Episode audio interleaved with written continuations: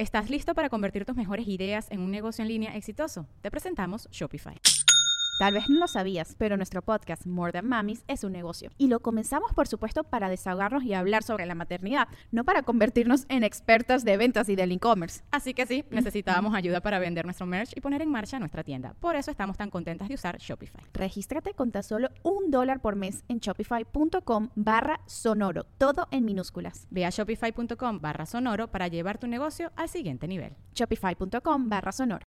Hola a todos y bienvenidos a un episodio más de Negra como yo. El episodio de hoy me tiene demasiado feliz porque es de esos maravillosos encuentros que te dan las redes sociales em, y es la oportunidad de conectar con venezolanos en muchas partes del mundo, en este caso es Miami, pero eh, no sé, a mí me emocionó mucho haber conocido a Liz porque Liz em, es una mujer que, que está haciendo un trabajo increíble por, por los venezolanos en los Estados Unidos, por las mujeres latinas además. Y, y, además es afro-latina y se identifica como afro-latina, así que para mí es súper importante tenerla en este episodio. Liz tiene un proyecto increíble que se llama Pulso y es, ¿cómo les explico? Es como un medio de comunicación pero que funciona a nivel digital y está hecho por hispanos y para hispanos. Lo cual, que si tú eres una persona que estás en los Estados Unidos y te interesa saber de la política, del acontecer en los Estados Unidos, pero no te sientes tan, tan cómodo leyendo noticias en inglés, pues este medio de comunicación está hecho para ti, porque además te puedes enterar de un montón de de noticias, eh, desde el deporte, farándula, política, sucesos, todo, pero a través de tu teléfono móvil y eso está súper interesante.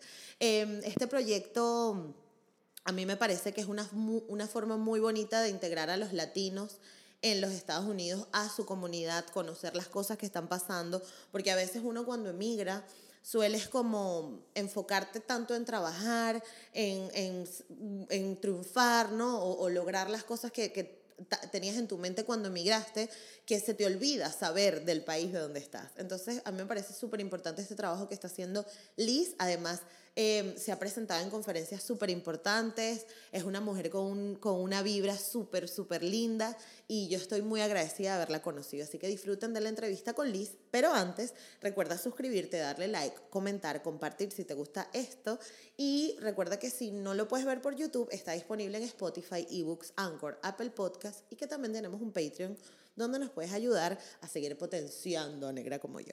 Así que un abrazo y nos vemos en el próximo episodio. Esto es Negra como yo, un espacio único que nació para motivarnos a valorar el cuerpo que somos, crecer nuestra autoestima y hablar de negritud latinoamericana. De nacer, negra como yo. Mire, esta entrevista es maravillosa porque para mí ha sido un descubrimiento espectacular haber podido conocer a Liz y tenía que estar en negra como yo porque la gente que tiene esta mentalidad, esta forma de ver la vida, estas ganas de ayudar, estas ganas de crecer, tiene que estar. Así que bienvenida Lisa Alarcón a Negra como yo. Gracias por la invitación. gracias a ti, Vale, gracias a ti por todo eso que estás haciendo, qué brutal. Pero ya vamos a hablar de eso. Lo que pasa es que estoy con la emoción de que me lo estabas contando fuera del, fuera del aire. Y yo quiero empezar, como empiezo todas las entrevistas, y quiero que me cuentes de dónde eres y cómo fue tu infancia y dónde creciste. Mira, Gisette, yo soy del sur de la Florida, así es como me presento normalmente, pero nací en Luisiana, aquí en los Estados Unidos, por obra y gracia del Espíritu Santo, porque no tengo ninguna conexión con ese estado y soy, como me escuchan el acento, de familia venezolana. Em, crecí entre California y Miami y tuve una infancia espectacular. habiendo nacido en Estados Unidos, em, uno se pregunta, pero ¿por qué tú hablas español así? ¿Por qué te sientes tan venezolana como la claro, arepa o estás hablando como que saliste de Chacaito ayer. Eso es lo que más me enorgullece cada vez que alguien me dice eso, pero es porque yo crecí yendo a Venezuela todos los años. Desde que cumplí seis meses, mi abuela me llevaba a pasarme las vacaciones allá, a estar con mis primos, a estar con mi familia. Yo hasta que por la situación de, de Venezuela dejé de ir como lo hacía antes, llegó un momento que yo conocía más de Venezuela que de Estados Unidos. Y siendo hijo, hija única, para mí eso fue demasiado importante, poder conectarme con, con esa familia más allá de mis papás aquí en Estados Unidos eh, y sentirme conectada a esa cultura. Y bueno, en lo que nos mudamos a Miami, cuando yo tenía siete años, estamos en la capital de Latinoamérica. Entonces aquí también esas raíces latinas se fueron calcando más en mí y bueno, aquí estamos. Claro, wow, qué brutal. Siempre pensé que habías nacido en Venezuela, o sea, qué loco.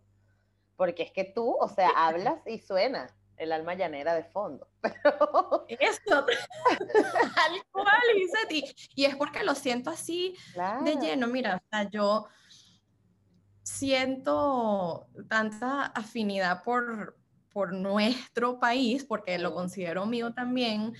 Sí, señora. Porque mi mamá trabajaba en los medios en español, cubría la comunidad venezolana, eh, y para mí eso también informó mucho de mi crecimiento, ¿no? O sea, cuando tú creces con tus papás moviéndose en ese mundo y tan conectados con sus raíces, eso obviamente se queda. Y como te decía, Miami es la capital de Latinoamérica, entonces mis mejores amigos del colegio son venezolanas y colombianas y ecuatorianas. Mi esposo es de Barranquilla, lo conocí aquí en el colegio y creces así como si estuvieses eh, allá con un salpiquito de otras culturas de, de la región también y, eso no lo cambiaría por nada y, es la razón por la cual yo soy así. Claro, claro, con razón. Yo estaba viendo tus videos, creo que se llamaba WeChat, lo, lo que tienes en, en, IGTV, y es como, es como una sección donde hablas los dos idiomas, pero vi uno que me pareció súper divertido, el de la abuelita que la vacunaron, y entonces estabas contando. no, no, no, no, mi abuela es lo máximo, Gisette. Aparte de que bueno que estamos hablando de ella porque mi, mi apodo para ella es la abuela más folclórico. O sea, si tú escuchas el alma mañanero ahorita conmigo hablando, no, mi abuela y, y Simón Díaz Altos Panas, porque ella casi que que es la reencarnación de todo ese folclore de Venezuela y, y y tan auténtica como, como ella también es gracias a, esa familia tan especial que tengo que, que, me siento tan allegada a nuestra cultura y bueno, ya, ya viste lo cómica que es, ella debería tener su propio podcast porque... Sí, dale, sácale algo, Liz, sácale algo, que tu abuela haga algo. Pero bueno, para quienes no lo han visto, igual lo voy a dejar en la descripción, es que tu abuela está echando el cuento de cómo la trataron cuando se fue a vacunar, no sé qué, pero lo, lo lo que me hizo ruido, porque yo estoy pensando hasta ese momento que tú eras venezolana y que te habías ido a los Estados Unidos, ¿en qué momento? Es que tú traducías todo perfecto, ibas traduciendo. Entonces la abuela decía, no sé qué, qué chévere, y tú lo traducías a inglés y tal, y yo dije, coño, habla increíble inglés. Fue como, wow, esto es CBA, ¿en qué, en qué colegio estudió ella? Qué arrecha. Y no, resulta que naciste en los Estados Unidos. En Flanagan High School en Pembroke Pines, Florida, said. De ahí, de ahí vengo. Me encanta, me encanta. Mira, pero ¿cómo eras tú de, de chiquita? ¿Qué te gustaba hacer? Porque además teniendo una vida tan movida, ¿en qué momento Mira, parabas a jugar? Es que cómico que me preguntes ese, porque tú sabes la, la película Benjamin Button, sí. donde Brad Pitt se va volviendo más joven a lo largo de los años. Yo creo que eso es un poco lo que me ha pasado a mí.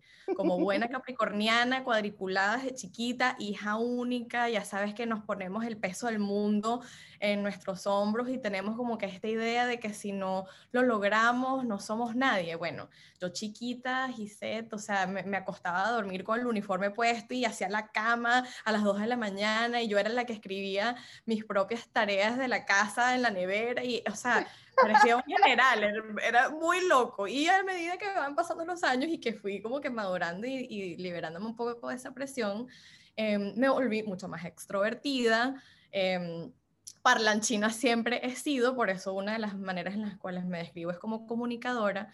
Eh, y, y pude unir esto del work hard con play hard, ¿sabes? Como que dejarme un poco disfrutar y, y no tomarme esta misión de cambiar el mundo que también siempre ha sido parte de mí tan en serio y como que claro. liberar el poco, un poco ese, esa pasión de querer hacer para también poder sentir y estar. Entonces, esa sería mi infancia, o sea, muy disciplinada, muy buena alumna, la más nerd de todas y, siempre con esta vena social de, querer aportar algo más allá eh, de, de, mis propias ambiciones. Ok, ok, qué brutal. Este, ahora que estoy pensando, creo que te voy a unir a un proyecto que estoy haciendo porque me vas a venir de perla. Luego te cuento. Uy, ¿y cuánto hay para eso, Giselle? No, Liz, eso otra cosa. Habla con tu socio. eso todavía no. no. por, por Barcelona me conformo con eso. Ah, no, chamo. O sea, si tiene que, si de mis manos implica que salga el pago, mi amor, yo aquí te hago calzotada, te cocino paella, te monto patatas bravas, lo que tú quieras, te paseo. Vale, vale, vale. Porque aparte, uno de mis primeros trabajos en Barcelona fue haciendo tours. Me conozco Barcelona como la palma de mi mano, literal. Me imagino que aparte tú, la, la, la más carismática, explicándoles a todos con ese sabor de esa ciudad, se quedaron más de uno ya. No, yo tengo amigos porque sabes que Barcelona es como una cuadrícula, ¿no? O sea, el centro de Barcelona es un cuadradito, o sea, todas las calles van de punta a punta, de montaña a mar y de Badalona a hospitales. Así más o menos se divide. Entonces yo siempre, entonces ellos empiezan, no, es que vamos a ir para casa no sé quiéncito que vive en calle tal, número tal. Y yo le digo, ¿con cuál corta esa? O sea, que, ¿con qué transversal? Entonces me dice, no sé. Y yo, bueno, pero ¿qué número es? La 504, esa más o menos tiene que ser la... Y todos, ¿y qué coño? ¿Cómo tú sabes? Y yo, bueno, porque yo me, o sea, yo me aprendí en esta ciudad. No sé de dónde me salió, pero me la aprendí y te puedo pasear todo lo que tú quieras. Te puedo llevar a comer y todo. No, me encantaría porque aparte para desubicadas, Gisette, esta que está aquí hoy, o sea, ¿Ah, yo me pierdo hasta mi, mi propio edificio. Así que el cerebro me sirve para algunas cosas, pero para la ubicación no. Yo, yo, tengo una teoría, que eso le pasa a la gente inteligente. Ah, bueno, vamos a creerte, vamos a creerte. Pues, me, encanta, me encanta esa teoría. No, pero yo, al contrario, o sea, yo soy súper ubicada, súper chama. Tú me llevas a mí a un sitio y puede que me pierda, pero llego. O sea, es raro, pero me ubico full. Bueno, pero X, no estamos hablando de mí. El punto es que, este, eso, luego te, luego te uniré a, a otro proyecto que sé que te va a gustar. Pero eh, lo que te quería decir era que em, a qué jugabas. O sea, porque tenías que jugar a algo. O sea, no podías estar todo el día haciendo tareas. O jugabas a qué, a bueno jugaba a entrevistar a mi familia, eh, hablarles de la vida, le echaba las cartas a mis tías, las cartas españolas, le echaba las cartas yo, Walter Mercado y yo, pues. Okay. Ese era mis juegos, a conversar de la vida. Mis tíos me echaban broma de que íbamos a conversar sobre la inmortalidad del cangrejo, o sea, a filosofar, a conversar. Leía muchísimo, Gisette. Yo, cuando era chiquita, antes de volverme la persona extrovertida que terminé siendo eh, como a los 10, 11 años, que como que me abrí un poco de mi, de mi cáscara, yo me, en, en los recreos me iba a una esquinita a leer. O sea, siempre me ha fascinado leer em, y todavía leo muchísimo porque es como una manera también de callar mi propio cerebro que siempre anda millón. Okay. Em, y, y deportes, cuando mis amigos me invitaban, o sea, eso siempre me ha gustado, siempre las actividades con gente, yo me uno a todo, todo me gusta, tú me invitas y yo le digo que sí. Eh, entonces, así pues, compartía con mis amigos haciendo ese tipo de cosas. Y bueno, el baile después también se volvió una parte muy importante de mi vida. Me fascina, me fascina bailar y de chiquita, cuando como te digo, me iba soltando, bailaba en mi casa sola con mis amigos, prendía una música, sacaba un palo con una cinta y me ponía a hacer piruetas en la alfombra de mi casa. También de nuevo para ir liberándome con movimiento tanto que tenía aquí adentro. Claro, claro. Ok, ok, qué cool. ¿Y cómo se supone que es crecer en Florida teniendo tu, tu herencia venezolana? Porque mm, yo, ojo, esto es algo que he podido eh, ir observando en la gente que he entrevistado que suele crecer en los Estados Unidos o que se mudan a los Estados Unidos, que hay como rapidito te etiquetan, te ponen la etiqueta, tú ya eres latina, tú ya eres esto, y como que pasas a ser otra categoría. Entonces, ¿cómo, cómo se siente eso? ¿Cómo, ¿Qué significa crecer así? Bueno, mi experiencia fue un poco diferente, Gisette, porque yo vine de California, donde todos los latinos eran mexicanos. Okay. Se conocía muy poco acerca de la diversidad de los latinos. Okay. Entonces, vine de ser la brown girl mexican que no era, brown sí, a mucha honra, pero mexicana no, a venir a Miami, donde hay una comunidad venezolana. En ese entonces, esto era por, el por ahí 1996, 97, no había muchos venezolanos, pero ya el Doral existía, ya algunos venezolanos que, sabes, estaba barato, dame dos, venían a comprar y se iban, esa, esa conexión ya existía con la ciudad, entonces uno llega aquí y dice, puertorriqueños, uno chiquita, yo con 7, 8 años empieza a escuchar acentos diferentes, ah, escuchas la radio y escuchas a, los locutores cubanos, em, dominicanos también siempre han habido mucho aquí, entonces realmente fue más bien sentirme acogida porque vine a Miami. ¿Estás listo para convertir tus mejores ideas en un negocio en línea exitoso? Te presentamos Shopify. Tal vez no lo sabías, pero nuestro podcast More Than Mamis es un negocio y lo empezamos por supuesto para desahogarnos y hablar sobre la maternidad, no para convertirnos en expertas de ventas y del e-commerce. Así que sí, necesitábamos ayuda para vender nuestro merch y poner en marcha nuestra tienda. ¿Y cómo suena con Shopify?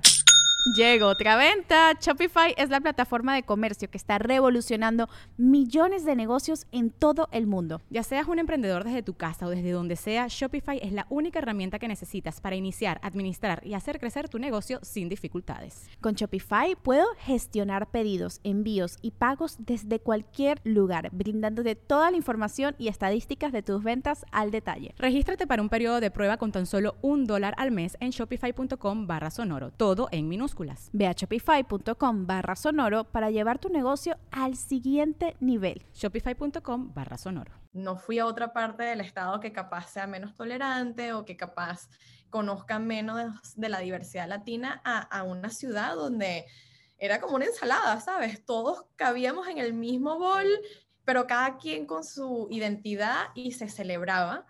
Eh, en ese entonces también. Y de hecho, una de las cosas más bonitas que me ayudó a comprender esto es que yo crecí en la redacción del Nuevo Herald, periódico aquí local en español donde trabajaba mi mamá.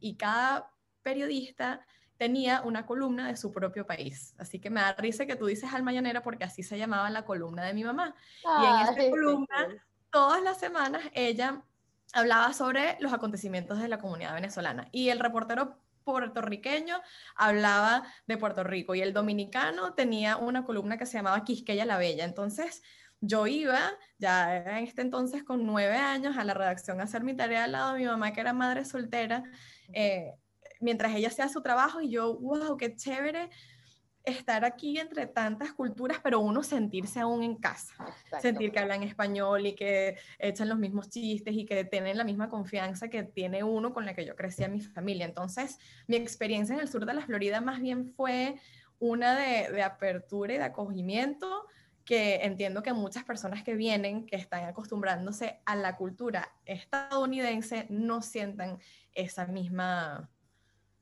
experiencia que tuve yo. Ok, ok. Y luego, em, en la adolescencia, este, no sé, algún episodio que tú hubieras sentido donde, donde, bueno, es que también, claro, en tu caso es muy particular porque viviste como rodeada de latinos siempre, pero en algún, eh, tuviste, o no sé, cuando fuiste a la universidad, algún episodio donde ya, donde te sentías diferente. O sea, donde ya no estabas tan cómoda como, como antes.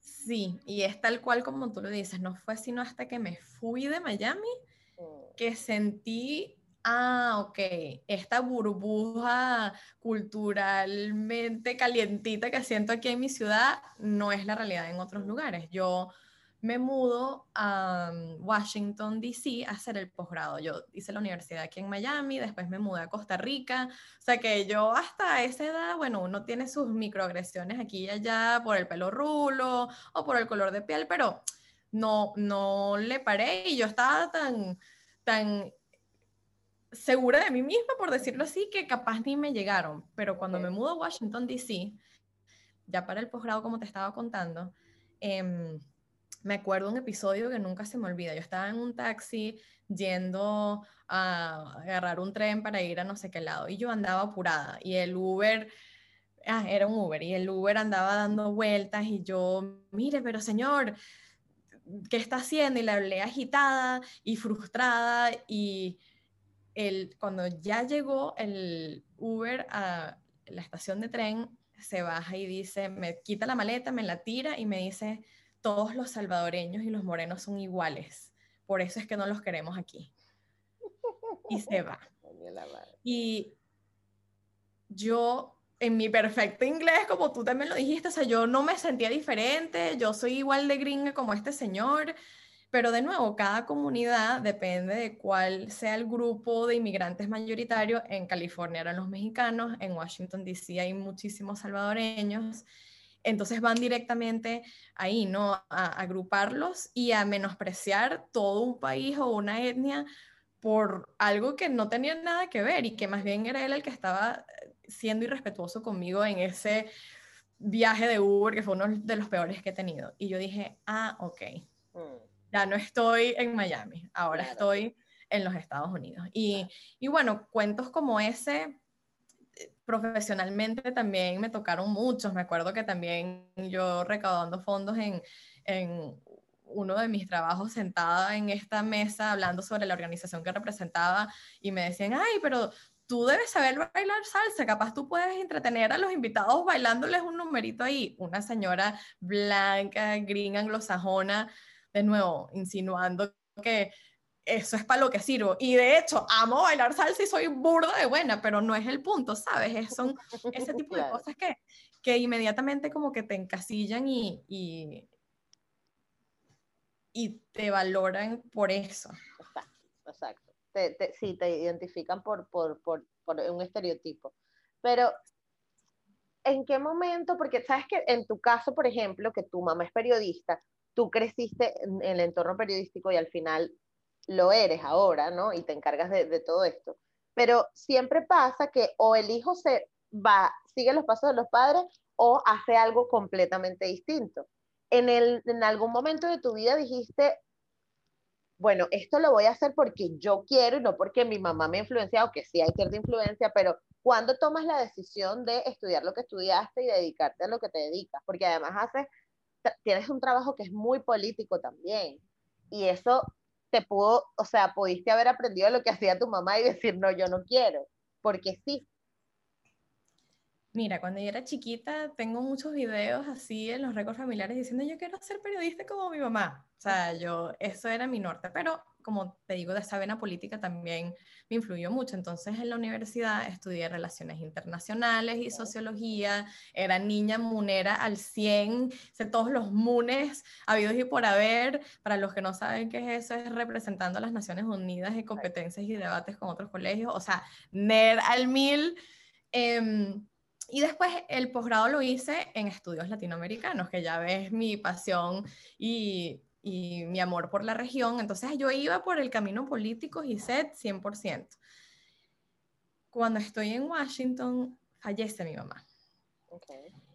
Y cuando eso pasa, te, descalibra todo. Yo en ese entonces tenía 24 años, como ya te estaba contando, ella era madre soltera, éramos muy, muy, muy unidas. Y yo ¿qué hago? ¿Cómo me, no nada más me reinvento, pero cuál es el propósito de mi vida? Y obviamente uno pasa por todo el, momento de duelo, hice el camino de Santiago, me fui a estar yo con yo, mi familia obviamente también apoyándonos mutuamente con esta pérdida de una persona tan joven que se fue. Y ahí yo digo, bueno, pero y la comunicación dónde queda. Entonces ahí es donde voy, hago mi pasantía en Univisión, trabajo en los medios, porque me dio como que esa inspiración de como que terminar lo que ella no pudo, pero por mi propia cuenta. Y entonces ahí poco a poco fue como yo fui uniendo la política con los medios que ahora tiene como fruto mi emprendimiento Pulso, pero fue un proceso de descubrimiento, y donde yo dije, no, yo no soy periodista objetiva eh, que va a reportar las noticias como lo hacía mi mamá, pero tampoco soy política así el 100 de que voy a ir yo a lanzarme como candidata, como uno estas dos pasiones a mi manera. Y esos fueron años de descubrimiento y de muchos intentos fallidos y de tocar puertas y de que me dijeran que no cuando yo buscaba oportunidades en los medios, tanto en Washington como aquí en Miami, o cuando me daban la oportunidad en Washington, pero ya yo había decidido regresarme, entonces era así como que, ah, sí, ahora sí, me vas a dar trabajo cuando yo me voy. me fui, claro, y, y así, todos esos desaciertos que me llegaron a, a descubrir mi propio camino uniendo esa influencia de mi mamá con mis propias pasiones, pero fue eso, e, e, ese momento cuando mi mamá fallece que me hace a mí reevaluar y, querer realmente preguntarme qué quiero, qué significa esto y cómo puedo yo, sí, de alguna manera terminar lo que ella no pudo terminar. Qué bonito. Me encanta. Esto, wow, porque además creo que yo creo que sí o sí vas a tener que tener, porque a lo que te dedicas viene desde el corazón. Bueno, te lo estaba diciendo antes, no viene desde una búsqueda superficial de, ay, yo quiero que me, la gente me conozca, quiero ser famosa o quiero tener plata, sino que viene desde un tema real de que a ti te interesa em, ayudar o, ser útil para la sociedad y que, y que tu talento es comunicar, entonces lo haces, ¿no? Y, y, me gusta porque me siento muy relacionada contigo en ese sentido. Pero yo, em, la historia de Pulso, la, la historia de Pulso me imagino que llega después de muchos otros intentos de cualquier otro trabajo. ¿Te acuerdas cómo fue tu primer trabajo? ¿Qué hiciste? ¿Cómo llegaste ahí? Trabajando en el cine y set a los 16 años vendiendo cotufa. O sea, si quieres que empiece desde ese entonces. No, mira, o sea, como te estaba comentando. Demasiado cliché gringo, marica. Sí, demasiado, o sea, tal cual como las películas y set. Y era así, o sea, yo en mi uniforme, hola, bienvenidos a Múbico. O sea, no, no, no, más cliché y estereotipo no puedo ser ni fueron años espectaculares. Te faltó pero... porrista. No, no, mentira, eso no llega a ser, eso no llega a ser, pero tenía amigas que lo eran, entonces me sentía cool. Exacto. Em, no, mira, como buena capricorniana, yo siempre trabajando y con la responsabilidad por delante. Em, pero mis primeros trabajos así, ya más conectados con lo que a mí me gustaba, fueron en el colegio, pero en el colegio yo era la única Giselle que tenía pasantía. Me acuerdo que cuando estaba en quinto año, yo tenía una pasantía con el gobierno local de Broward, el condado de la ciudad donde yo crecí, aquí en el sur de la Florida. Y mis amigos se tomaban la mitad del día para ir a Taco Bell, o a McDonald's, o ir para el parque y salirse de clase. ¿Y dónde estaba Liz? En la pasantía en el gobierno local para aprender cómo funcionaba la comisión. O sea, siempre, siempre yo queriendo como que entender cómo funcionaban nuestras políticas públicas, eh, cómo funcionaba nuestro sistema. Entonces, eso fue como que mi primer trabajo y eh, de ahí en adelante tuve varias pasantías de nuevo en el mundo de relaciones internacionales, lo que se le llama think tanks para entender cómo resolver estos problemas globales. En la universidad también tuve oportunidad de tener este tipo de trabajos. Y nada, después cuando me mudé a Washington, mientras hacía la pasantía, ahí fue que, perdón, mientras hacía el posgrado en Washington, ahí fue que tuve mi última pasantía que se convirtió en trabajo fijo en Univision. Ok, perfecto. Y en Univision, exacto, eras productora, generado, eh, creas contenido, tal. Y exacto, eras reportera.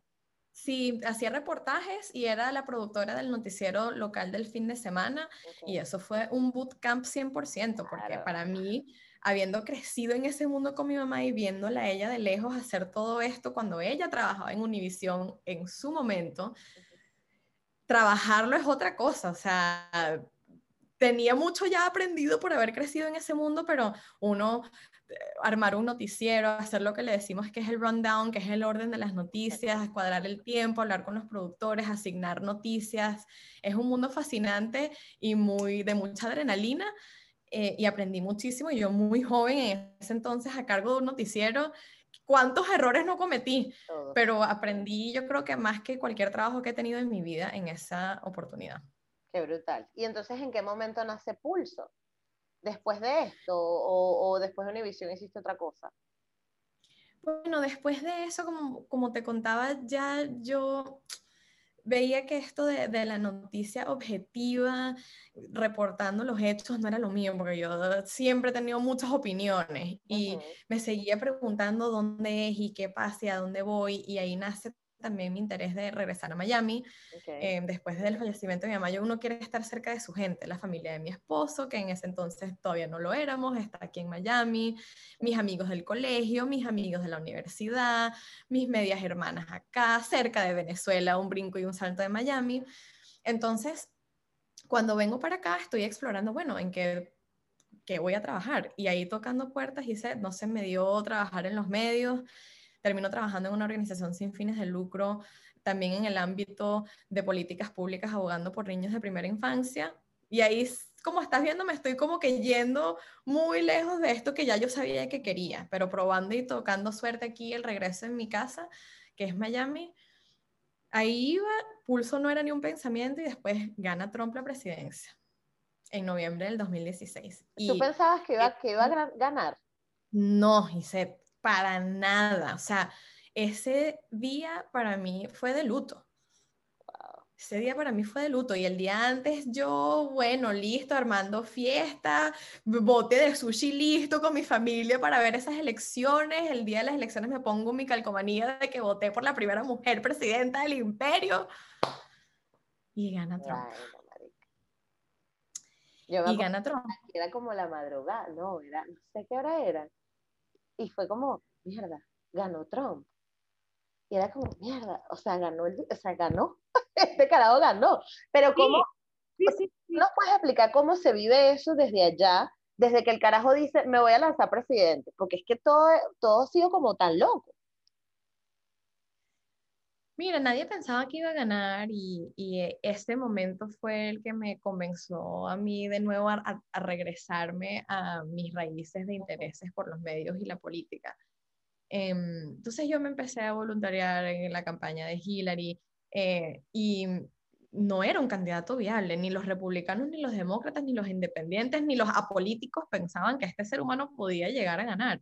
Entonces era de mucha, era como un momento de incrédulo, ¿no? Que uno primero nos burlábamos, después era como, no, vale, eso nada que ver. Después cuando uno veía que iba subiendo las encuestas, uno dice, ¿será? Entonces fueron muchas emociones y, el momento que nos enteramos fue shock total dentro de mi círculo de personas que claramente no apoyábamos a Trump. Em, pero también, Gisette, eso nos demostró mucho de, de, la realidad de este país y de la realidad de, que, de la cual alguien como yo, que ya escuchaste cómo crecí en este espacio y en este entorno internacional y diverso y bonito y cálido, de que el resto del país no es así de, de tolerante, de diverso. Entonces, de ahí nace un impulso de querer hacer más y cambiar la realidad de este país, fuera de nuestra burbuja. Entonces fue también un momento, de mucha introspección. Para los que nos sentimos decepcionados de que tantas personas escogieron a, a alguien que tenía los valores tan diferentes a nosotros para liderar el país. Claro. Wow, chama, qué locura. Pero, este, o sea, yo, yo creo, yo de verdad, honest, genuinamente creo que hacía falta también que a la sociedad norteamericana le removieran un poquito los cimientos de eso. Porque a, a las personas, o sea, yo, yo te voy a decir aquí sin pelos en la lengua, pero yo me quedé loca cuando Lila Morillo y las hijas andaban con esa ridiculez de mezclando. Entonces tú dices, pero es que si esto no pasa, tú no, tú, tú no te das cuenta que esa clase de personas existe, no sé si me explico. Entonces, de cierta forma, como que bueno, tenía que pasar como para que la, la gente se revolviera y, y tú ya supieras quién, a quién tienes al lado, ¿no? Exactamente, exactamente. Y mira, la verdad libera. La verdad libera. Es dura, muchas veces es dura porque nos queremos evadir de nuestra propia realidad como sociedad y como gente y, esto lo que nos obligó a hacer es mirarnos al espejo y decir, ok, estos somos los que, esto es lo, esto es lo que hay qué vamos a hacer con esto. Y para mí, significó acción. O sea, yo no podía permitir que a mi gente la trataran como la estaban tratando en la campaña de Trump, ni, ni que mi comunidad venezolana se dejara eh, embasurar con la propaganda de, de, esta administración, que bueno, eso ya es otro tema para otro podcast, pero para mí no era algo que yo podía así como que quedarme como observadora. Yo tenía que meterme de lleno a la misión de, de, poder como que take the country back, como muchos hemos dicho, y es un proceso de años, ¿no? obviamente vimos que ganó cuatro años de muchas cosas muy feas que ocurrieron y bueno, con estas elecciones ahorita en el 2020 se mandó un mensaje de que ya basta, un solo término y, y, no vamos a permitir que este, esta persona se apodere del país, pero ahora lo que toca son otros largos años para no nada más deshacer lo que él hizo, sino mejorar la sociedad realmente para que sea incluyente, para que sea equitativa y todo lo que aspiramos personas progres como yo.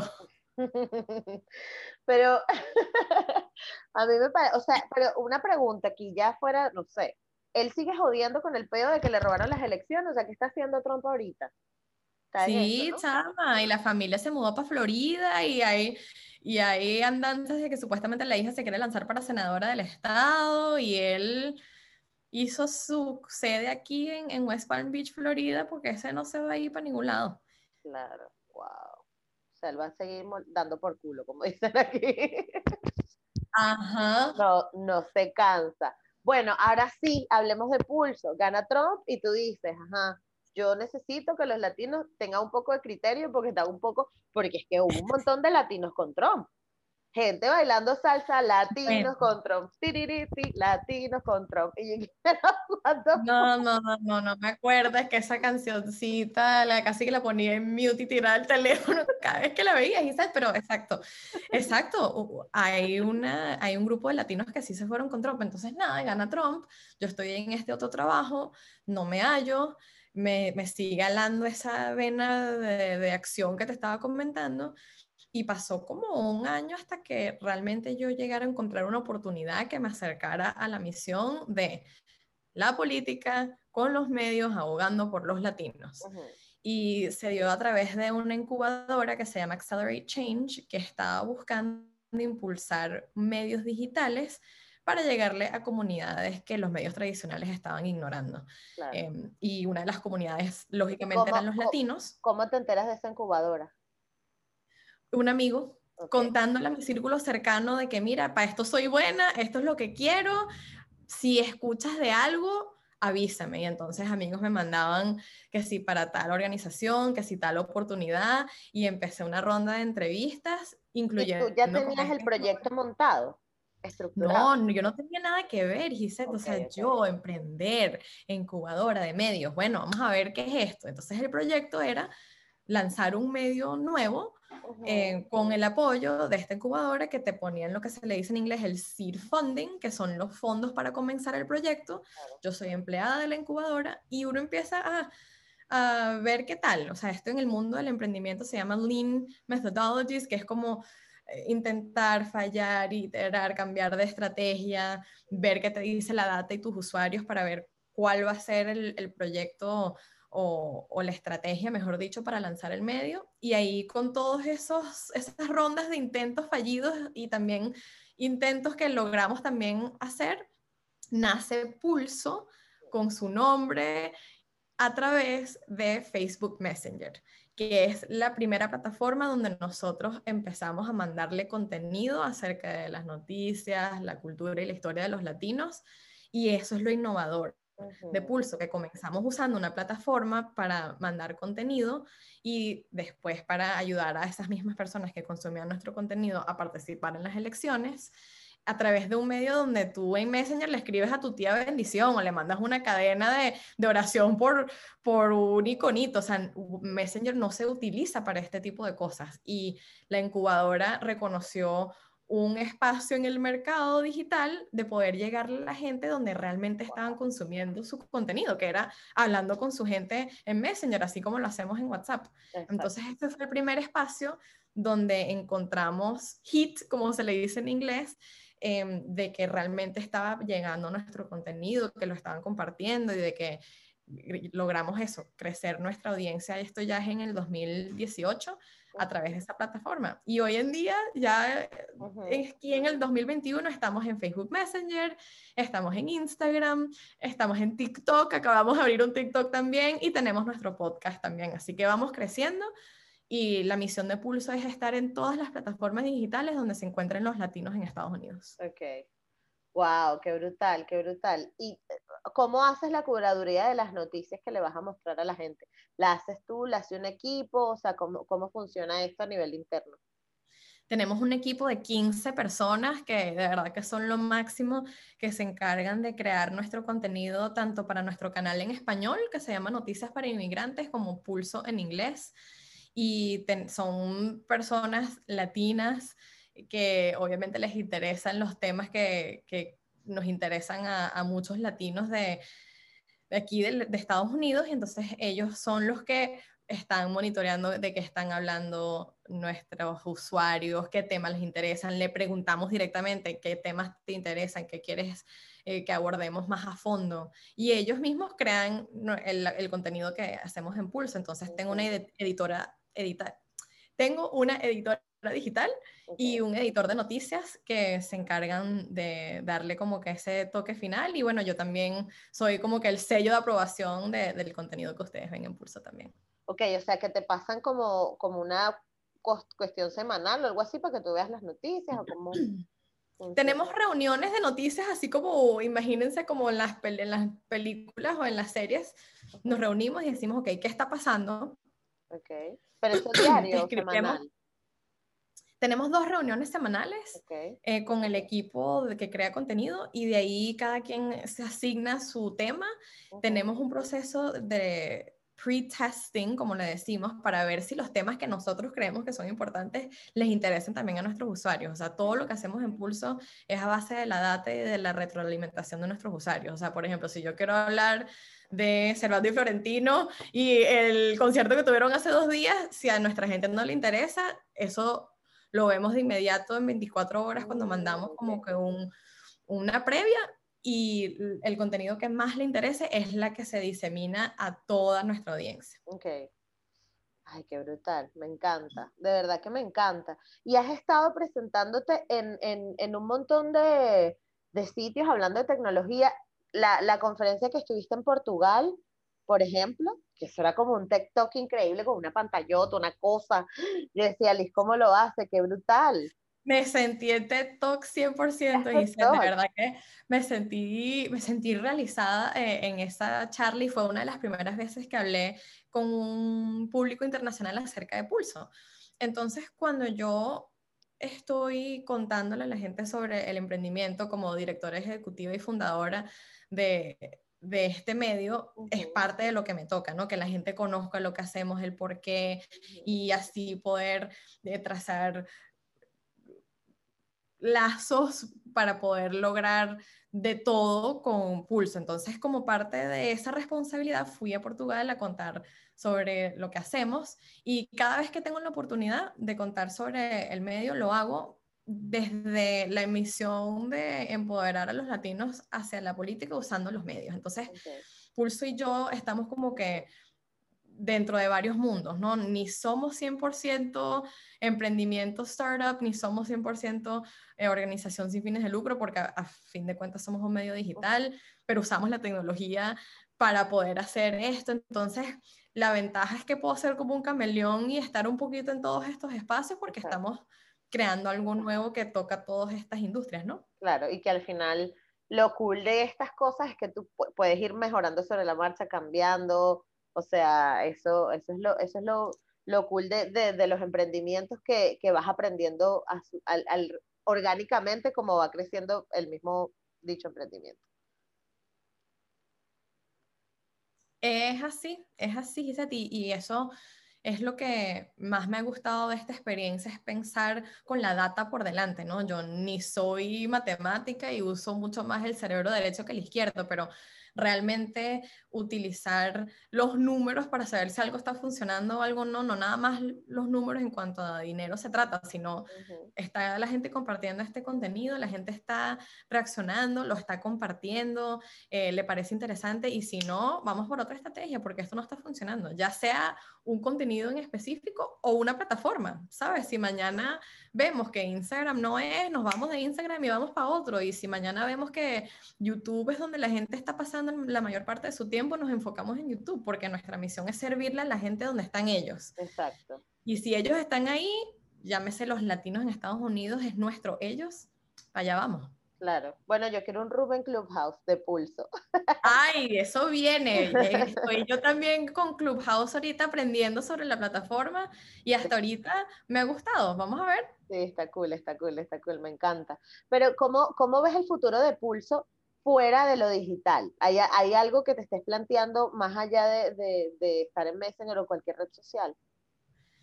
Sí, mira, para nosotros sería súper cool poder tener corresponsales y, y, presencia física en muchos otros lugares de Estados Unidos. Era una de nuestras metas en el 2020 porque tengo a tres miembros del equipo que están en Arizona y queríamos hacer esos lazos entre esa conexión en persona y la digital, pero por el COVID no se pudo.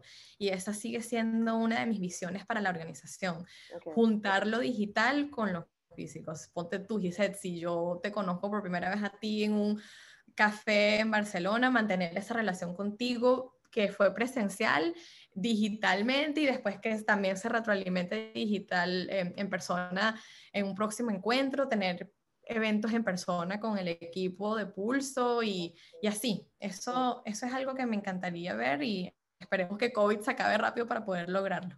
Bueno, ya por lo menos ya está, ya, ya hay vacuna que algo que a esta fecha, el año pasado, estaba la, estábamos todavía, ay, qué loco el 2020, y ahora estamos en otra cosa, qué locura como... Esto no, no 2020 Vision, este es mi año, sí, así exacto. estamos. 2020, sorpréndeme. Bueno, agarra. es que tú pensás, yo estoy como estos días contándolo porque digo, es que hace un año, en dos semanas, ya estábamos en lockdown todo el mundo, no se puede salir, una locura. Y yo me acuerdo que cuando yo iba para la oficina, yo dije, ay, no, pero qué tanto, el fulano COVID ese, ¿no? Bueno, eso estará en China, en China, agarra. A todo el mundo. Y yo para este entonces, y sé en el 2020 estaba en el carnaval de Barranquilla, bailando hasta más no poder con ese gentío. Amoñoñado. Sin saber que venía un COVID. Sí, sí. ¿Y tú qué tal has pasado el 2020? ¿Bien? ¿De no, no. Sí, con mucho trabajo, Iset. O sea, las elecciones nos consumió al 100 en pulso y, más bien le doy gracias a Dios de que no tenía mucho más que hacer para poderme enfocar de lleno a esa misión y, y qué afortunados somos en pulso de, mira, mi equipo ha sido remoto desde que empezamos en el 2018, o sea que el cambio en cuanto a la logística de cómo operaba el equipo no fue mucha parte obviamente de la situación personal de cada quien, ¿no? Pero para mí eran días de 12 y 14 horas trabajando para tratar de impulsar el voto aquí desde mi computadora y, y, fue muy, muy, muy estresante y agotador y de muchos nervios y de mucha angustia y ansiedad, pero todo valió la pena. Y en eso se fue el 2020, así que en mi caso, aparte de todo el dolor y la frustración por lo que estaba pasando en el mundo por el COVID, le doy muchísimas gracias a Dios de que tuvimos esta situación para poderme enfocar en esa misión. En eso, en eso. ¿Y cómo se, o sea, que se, eran, eran las primeras elecciones en las que trabajabas en campaña que ganaste? O sea, o... Sí, sí, sí. sí barco porque... de sushi. sí, o sea, y, y, para mí, o sea, más que, más que cualquier cosa, la campaña era para salvar la democracia de este país. Y por eso significó aún muchísimo más. ¿no? Yo no estaba haciéndole campaña a un candidato o una candidata, yo estaba haciéndole campaña a acabar con una amenaza de autoritarismo y de brechas a nuestro sistema democrático que iba más allá de cualquier candidato. Entonces eso es lo que me llenaba, ¿no? Porque yo no soy mucho así de ser muy fan, de, en verdad, de nadie. Admiro y respeto y aplaudo la buena labor de cualquier político que lo está haciendo de corazón, así como dices tú, pero eso del fanatismo y la locura por X o Y, eso claro. no va conmigo. Entonces, o sea, no te vas a tatuar nunca los ojitos de Chávez, por ejemplo. Dios me libre. o la firma, el rabo de cochino, conchale. No, no, no, no, no, no, cero. Ni, ni, ni, la cita de X persona, oye, pero no, no, no, no, eso no va conmigo.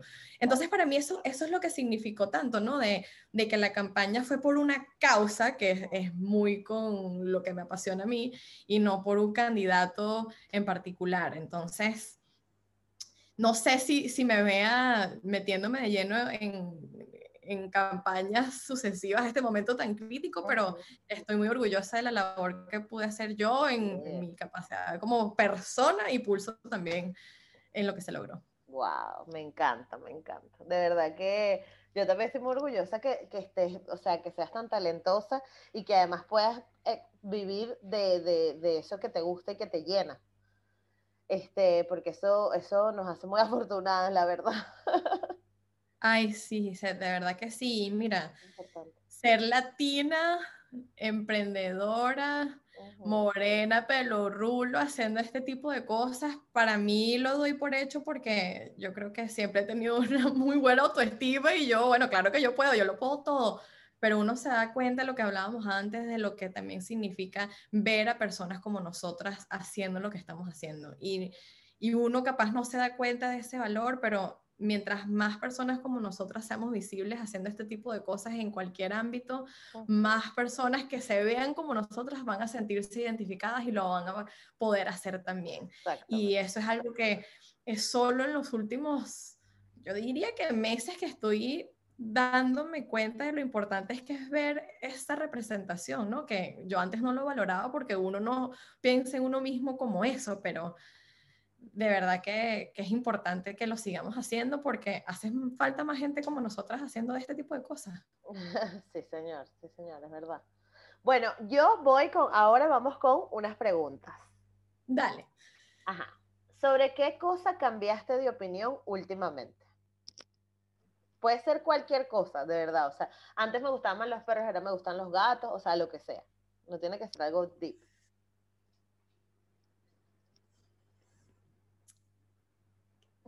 Cambié de opinión acerca de... Uy, esta está difícil. Dice, normalmente estas cosas pasan con las conversaciones con mi esposo, porque pensamos muy diferente. Estoy pensando a ver algo que él me haya convencido y que yo no, y él sí, y yo Vamos a ver. Em, oye, yo creo que, que mm, no, no tengo ejemplo de él, pero en verdad es hablando contigo hace un par de semanas y, se, usar el término afrolatina. Te, tú pensarás que es, por, que es porque estoy aquí en tu podcast, pero en verdad para mí ha sido un proceso en identificarme como tal y yo, ¿sabes qué? Sí, voy a usar el término y, y, y entiendo mucho más el poder que tiene usarlo eh, aun cuando me sentía yo o como impostora o como que me estoy metiendo en un trend porque sí quiero ser cool, cambié mi opinión acerca de, la importancia de usarlo. O sea que eso pase de nuevo hace un par de semanas, así que gracias a ti. Mira, totalmente inesperado, me encanta, muchas gracias. Muchas gracias. Sí, es que yo siempre eh, comento, comento cuando hablo con la gente y cuando estoy tocando estos temas, que muchas de las personas creen que es que es, que es tontería de, de uno decir, ay, me identifico como afrolatino. Es que cuando tú lo haces, muchas personas que tienen la misma duda se lanzan y esa libertad que te da poder entender tu identidad, poder entender tu historia, es de verdad que no tiene precio. Entonces, cuando no se pongan fastidiosos, cuando la gente diga soy afrolatino, valórenlo, pregúntale por qué, por qué se sienten así. Yo también, no, busque, no le busquen las cinco patas al gato porque a veces es como, es innecesario. Y no sé cómo, si tú te sientes diferente desde ese momento que dijiste, ah, bueno, yo soy afrolatina, pero créeme que vas a empezar a ver las cosas distintas.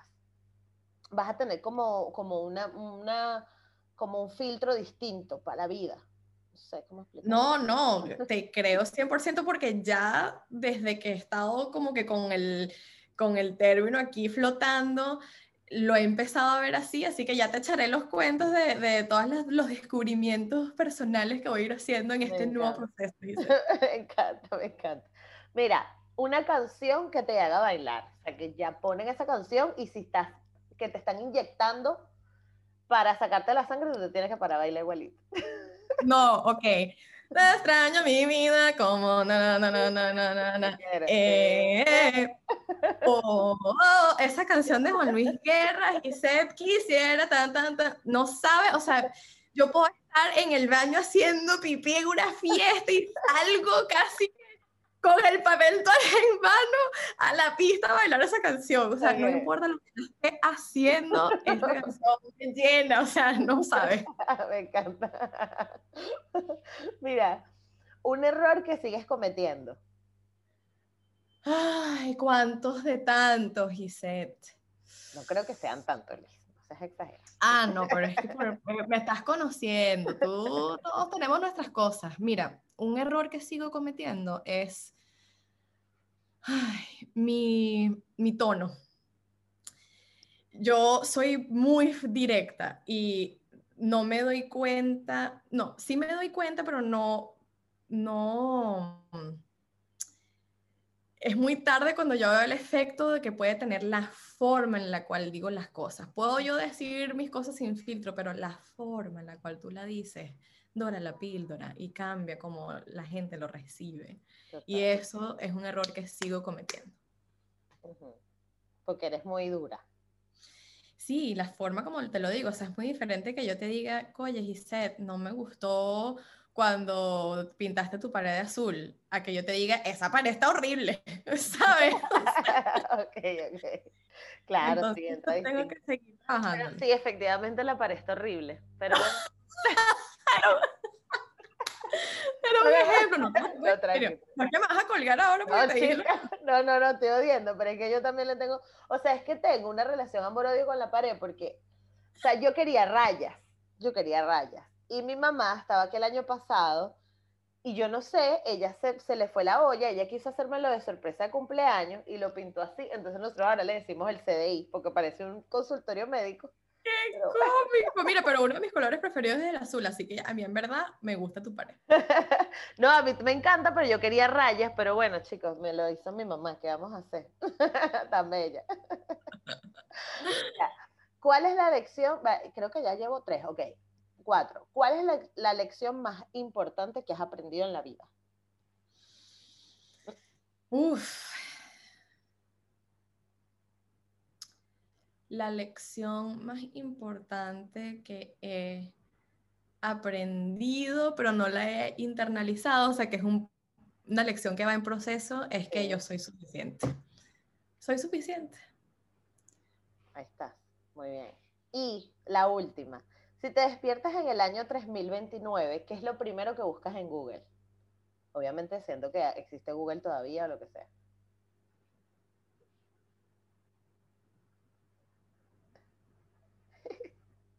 Si me despierto en el año 3021, bueno, yo me imagino que voy a tener hambre, así que ¿dónde puedo comprar una arepa? Muy bien, muy bien. Chama, claro, es que es verdad. Uno se parece con hambre, no lo había pensado. Uno se parece con hambre, chama, y yo me paro queriendo desayunar, así que primero lo primero y después empiezo con los, con los Google searches existenciales. Y delivery de arepa, ya después lo demás lo resolvemos con el saco lleno. Exacto. Mira, Liz, de verdad que yo estoy encantada de haberte conocido. Muchísimas gracias por invitarme a tu, a tu live, porque para mí fue, fue un descubrimiento súper cool.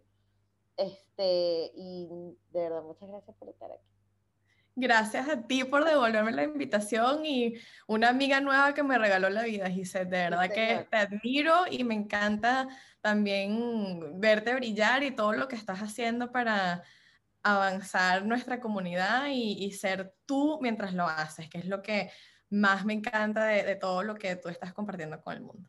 Ah, qué bella, muchas gracias. Mira, deja las redes sociales para que la gente pueda ver qué es lo que están haciendo, cómo funciona el sistema de pulso, para que la gente entienda también y, bueno, nada.